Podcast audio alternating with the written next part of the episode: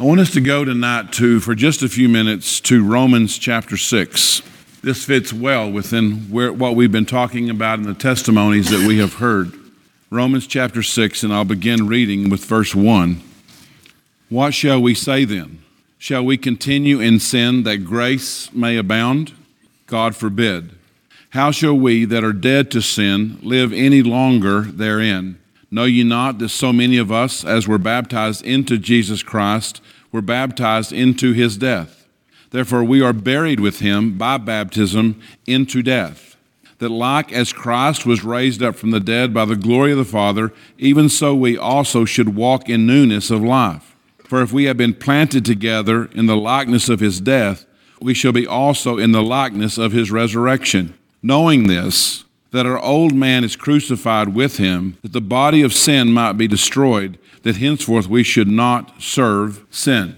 This passage, again, if we will take it to heart, believe what it says, trust what it's trying to tell us about the death of something and the rebirth of something, the resurrection of something, then we will begin a little bit to understand what God is trying to do in us, not just one time, as He just says that we will partake in this kind of resurrection, but he's trying to tell us that, he's, that for the balance of our life, from the time that we're saved, we're going to be in a process of resurrection. We see it as a one time deal. Well, he says that we will have a resurrection that, that looks like Jesus had. And I'll tell you what, that's very promising because that says someday, just as Jesus did, that when I die, my spirit and my soul go to be with the Father as Jesus described that my body will go to the grave as it did with him. The only difference is his body couldn't take on corruption, it couldn't decay. Mine will. But the reality of this story is that we will have a resurrection like that. But more profoundly, we are designed to be a people of resurrection.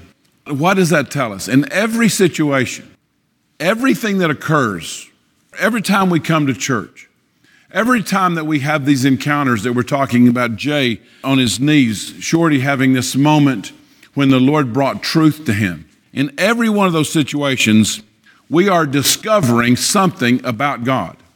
That is his purpose, that we are discovering something about him. But I want to tell you that we will never discover something about God that we don't recover something about ourselves. In every situation, just described, we are discovering something about God and recovering something lost about ourselves. What will ever truth do?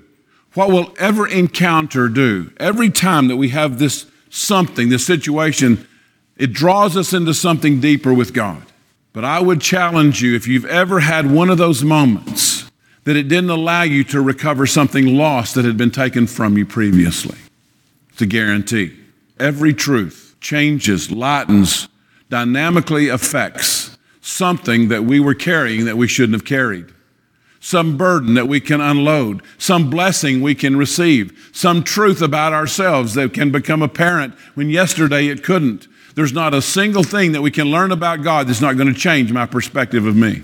Those two things are automatically connected because in every discover, there's a resurrection of something that was dead in me that's constantly being brought back to life. And it's not just my salvation. How many times learning something about God, having this moment when an old moment from my past, something that was hurting, something that had buried something deep within me, and, and, suddenly there was this truth that had hit me. And all of a sudden, when I've had this encounter, this situation, that old which was in me is brought to the surface so that it can be healed and made alive again. Our resurrection, our deliverance, our salvation was not designed to be a one time thing. There was a beginning of it, but every one of us, this is one of these things that I had seen and experienced first one Sunday night when we were sitting here and Elaine was sitting back there about where Danny is. And somewhere in the service, she stood up and she left. Well, there's always a question in a pastor when somebody leaves exactly what that means. Don't worry about that quite as much as I've gotten older, but it used to be one of those things that you'd kind of wonder. And so I asked her about it a few days later. And she said, You know, you said something that brought back something old between me and my dad, something that I realized was still hurting, and I had to step out and deal with it. What happened in that moment? Something said, a situation created, allowed that truth which hit her, something in her was resurrected, and she gained something back that had been lost in that previous moment. I learned that from Elaine. Recognizing that that was going to happen through the balance of our life. God is going to turn up these things so that we can be healed, even from those things that we don't know are still hurting us, things that have been buried a long time. But life in that context, if we would simply believe that, life in that context, life held in that truth will allow us to be free and live free. That our resurrection, everything that we gain, every experience that we have with God, is designed to allow us to know something about Him and recover something lost about ourselves. Why are our lives changing as drastically as they are? Because we're the walking evidence that this is true.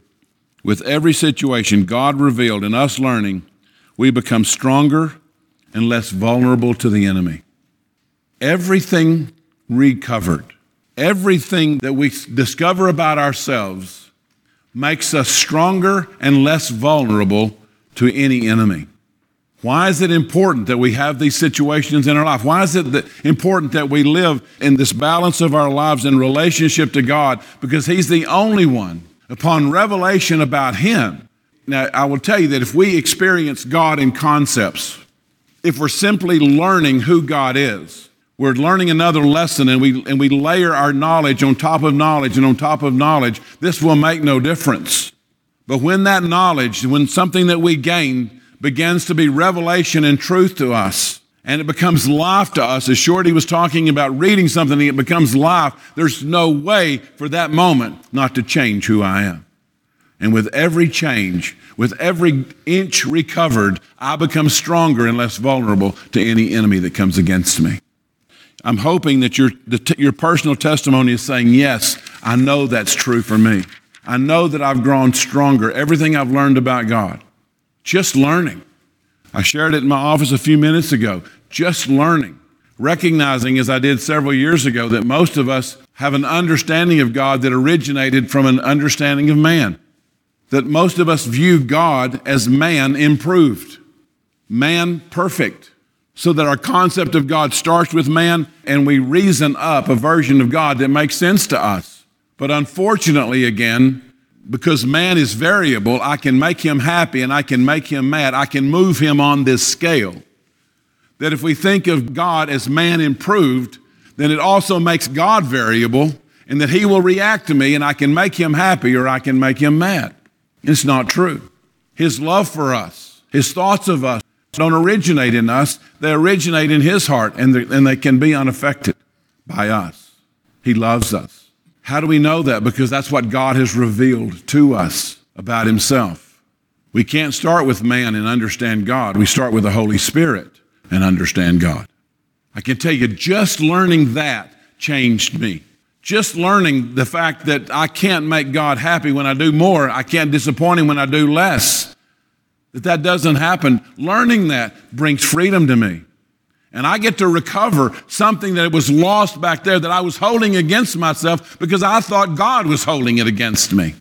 And when I learn something about God, it allows me to recover that which I had lost based on wrong conclusions and wrong thoughts. With everything we learned about ourselves and the whole picture of our personality that all of me can walk with all of Him, I'm pretty bad about this myself. In my teaching, I elevate life in the Spirit. I do it because we haven't heard much about it. We don't know much about what that life in the Spirit looks like. So it has to be taught a lot. It has to be emphasized a lot. But I want you to know that God does not see your spirit being more valuable than your soul. He does not see your soul being more valuable than your physical body. That would not be God's heart toward us at all because what God sees is one entire personality made up of body, soul, and spirit. He sees us in that whole composite of who we are, and He expects and wants from us the wholeness that we can offer back to Him. Why is it important to recover this ground? Why is it important for me to recover something about myself that He will bring by revelation? Why is it important? Because with everything I recover, what can I offer? More.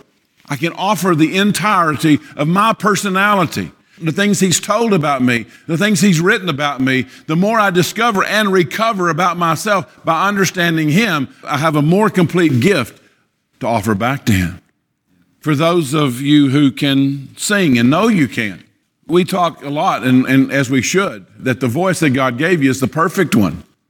But when God has given a particular talent, a particular gift, and it goes unused, what will God do? He should bring revelation. He will bring revelation to bring back to light that that which He's established in you needs to be recovered. And because what God has given us, He's going to find a way even if we're, we don't do it for a season, He's going to give us the opportunity to give us that back to Him. And we're blessed by those opportunities and by those moments because what are we doing? We're offering back to Him the completeness of the picture, wholeness. It's a word we don't talk about much. But God is constantly in the purpose of taking that which was taken from you by sin beginning with your salvation, he's in this constant process of resurrecting within you the wholeness of your story, the wholeness of your personality, because with everything recovered, we have something to give. It's a great picture. What are we going to hold back? It, the answer should be nothing. Every truth discovered is strength for us that is gained. One of the things, and I probably don't have time to just really talk about it thoroughly, that causes difficulty for all of us and this is one of those deep conversations that you can talk around for a while. But we read within this and other places about old things have passed away and all things become new. And we confess that we believe it. I confess that my old nature, as it says here, was crucified with Christ, but I still live. If that old was crucified, how come I keep struggling with what I was struggling with? Why does the struggle continue? The explanation is this that even though our old nature was crucified, the bad habits that were known within that former life still persist.